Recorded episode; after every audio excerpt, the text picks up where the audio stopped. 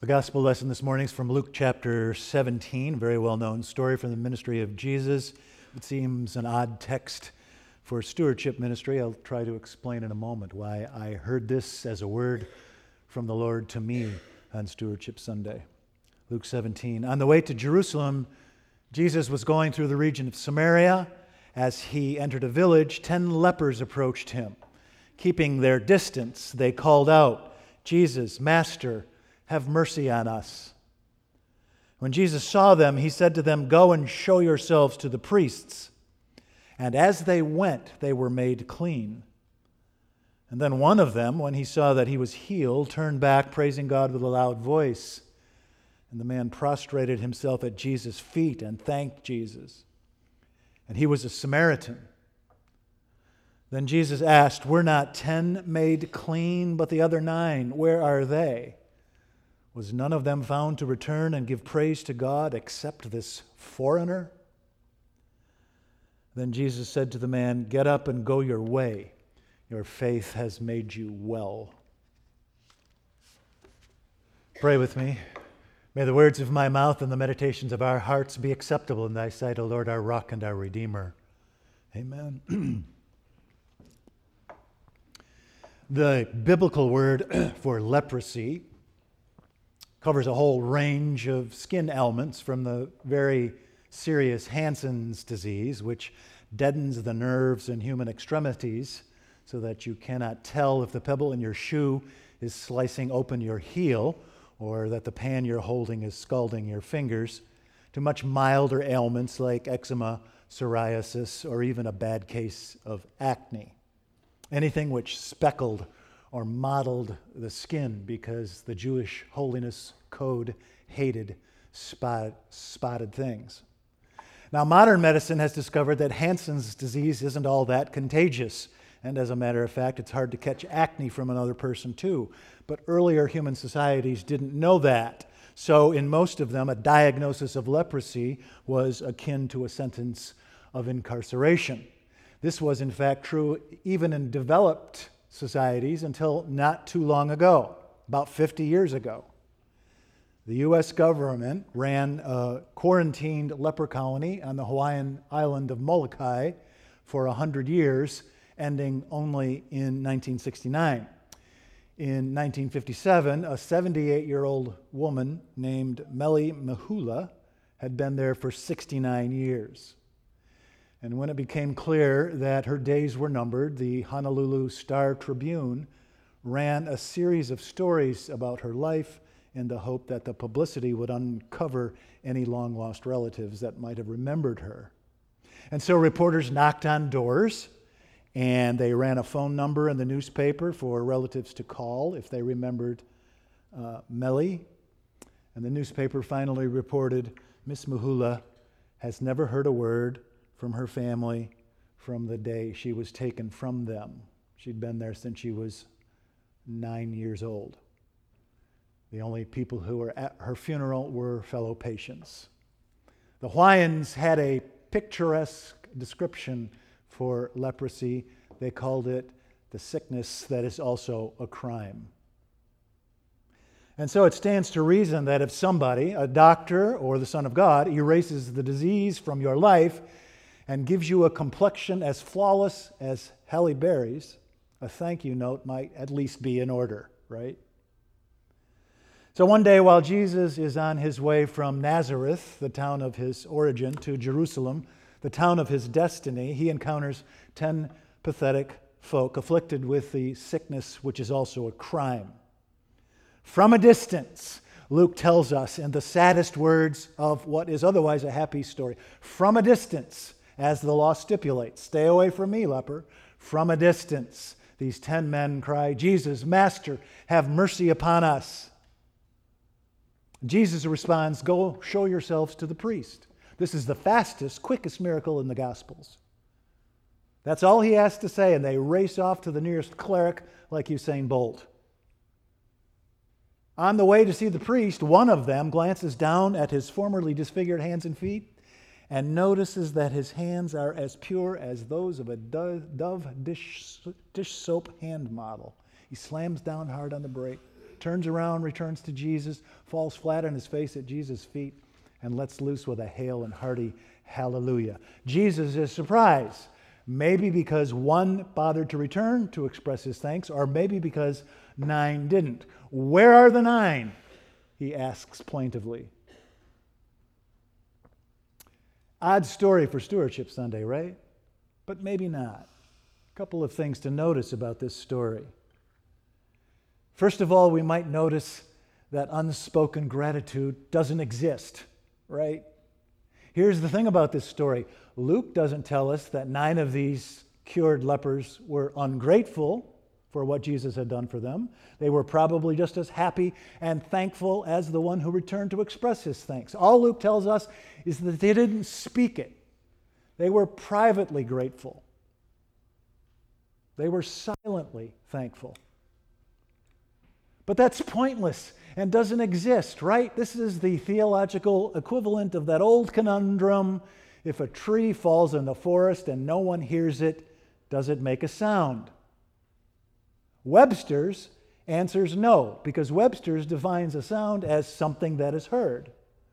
But a physicist will answer yes, because physics defines sound as a wave of energy that passes through a medium like water or air. And some of those frequencies are so high and low that no ear will ever hear them. So a sound is a sound whether there's an ear there to hear it or not. And the theologians agree with Webster's. Gratitude is like a sound, it's something that's heard. If someone is grateful but no ear ever hears about it, is it still gratitude? If you love your wife but never tell her, are you grateful? Ask her, she will tell you. If your parents ate peanut butter and jelly for eight years to put you through North Shore Country Day and then Northwestern, and now in your young adulthood you never phone home from your snappy condo in San Diego, are you truly grateful? Gratitude is something you hear, it's something you speak, it's something you do. So that's the first thing to notice about this story. Private gratitude doesn't exist. Here's the second thing the story has the percentage about right, don't you think? 10%? 10% of us bother to thank God for unmerited benediction to thank the giver of every good and perfect gift for life, love, laughter, health, and wealth? How many Americans do you think in church are in church this morning? If you ask an American, Are you a regular church attender? About 40% of them will answer yes. If you change the question just a little bit, however, and say, Were you in church last Sunday? Sunday, the figure drops a lot. And if you actually send observers into the sanctuaries of America and count every last bottom in the pew, the highest figure any of these vigilant ushers can ever scare up is about 17.7%. This is called the halo effect.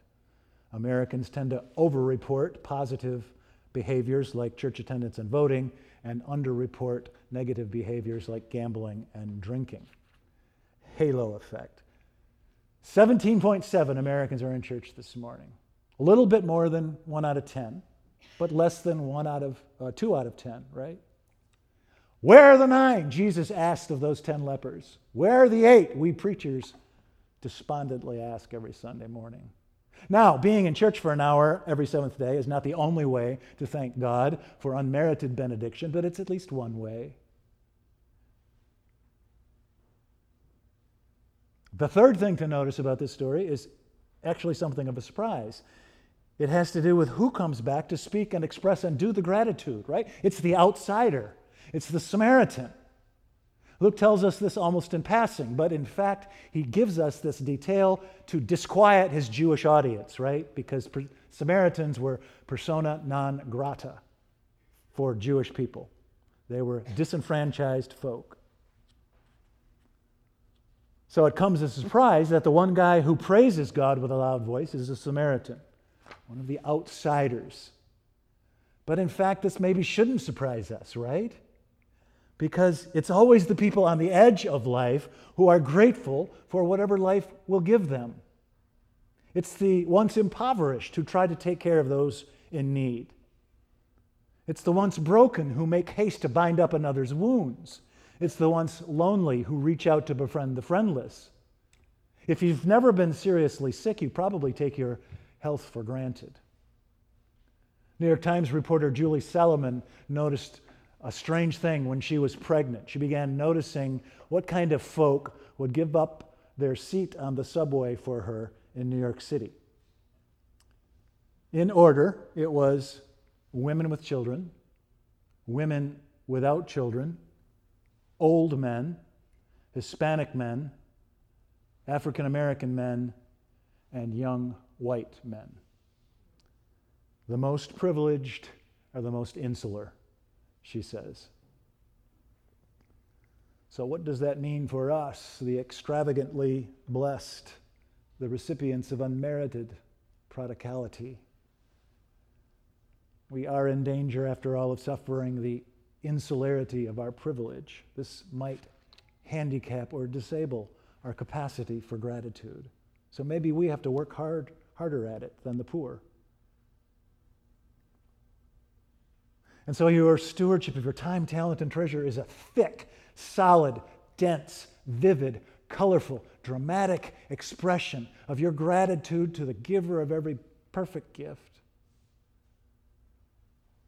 The famous lawyer Clarence Darrow once solved a woman's legal difficulties, and she was so grateful she said, Oh, thank you so much, Mr. Darrow.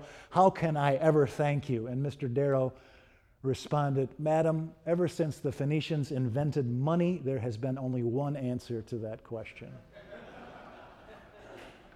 Actually, there are more than one answers to the question, How can I ever thank you? But there's at least one. And so the 10% solution to the prevailing ingratitude in our world is the biblical tithe. Hasn't changed in 3,000 years, 10%. It should be a distant goal and finish line for some of us and a starting place for others of us. You don't give it all to the church, there are other deserving philanthropies. Education is a good thing, so your, your alma mater deserves your support. Beauty is a good thing, so the Lyric Opera and the CSO deserve your support. Public television is a good thing, so Ken Burns deserves your support. Hurricane recovery is a good thing, so the Red Cross and the Salvation Army deserve your support. God is a good thing, so the church deserves your support. We're asking for 3%. 3% of what you have. Do you know what the household income, the median household income in Winnetka is? I was shocked by this. It's over, well over $200,000, which is almost four times the Illinois median household income of about 60. 3% of $200,000, 900 households this church has. You can do the math. What would our ministry look like with $5.4 million? You're a generous folk. You gave us 2 million last year. That was a wonderful, wonderful goal. And we achieved it.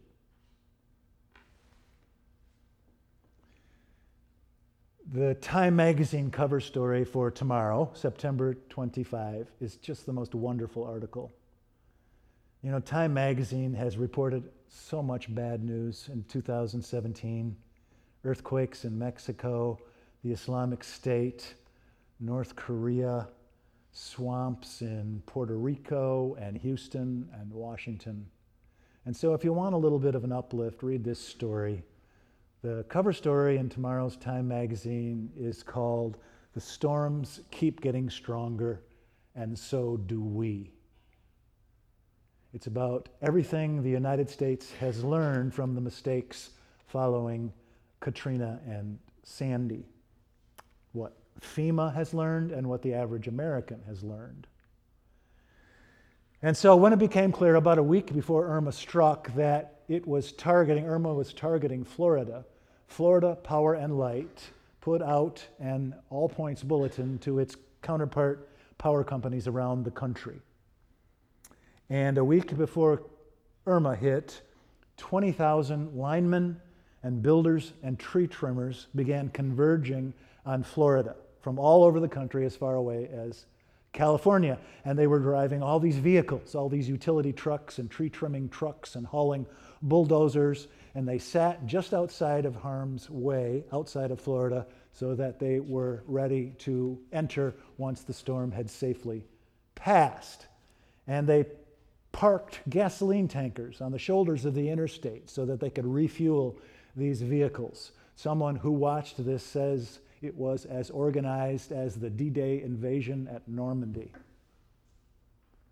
And this generous and efficient response was recapitulated by ordinary Americans in neighborhoods hit hard by winds and flood. And so in Katy, Texas, near Houston, Crystal Meadows, a stay at home mother of four, watched day after day as firemen slogged past her house day after day through these flooded streets in the same drenched, muddy clothing. And so one evening, late after curfew, Crystal marches down the street to the firehouse around the block and retrieves the clothes and brings them home and does the laundry and then brings the fireman's clothing back. The next day, Crystal and her husband commandeer the parking lot of the local Elks Lodge and convince their neighbors to bring them their barbecue grills. And over the next five days, Crystal and her husband cook 15,000 meals for first responders and for neighbors without food and water. And Miss Meadows said, I can't rescue anybody, but I can do the laundry and I can cook a meal. Yes. We do what we can with what we've got. Some of you are cash rich and time poor. You're working too hard to teach Sunday school or serve on a committee, but you can support us financially. Some of you are cash poor and time rich. Maybe you're without a job. Maybe you're retired. You can support us with your sweat equity, with a tithe of your hours and your days. That's my hope for stewardship this year in 2017 2018 that all of us will do what we can with what we've got. In the name of the Father, and the Son, and the Holy Ghost. Amen.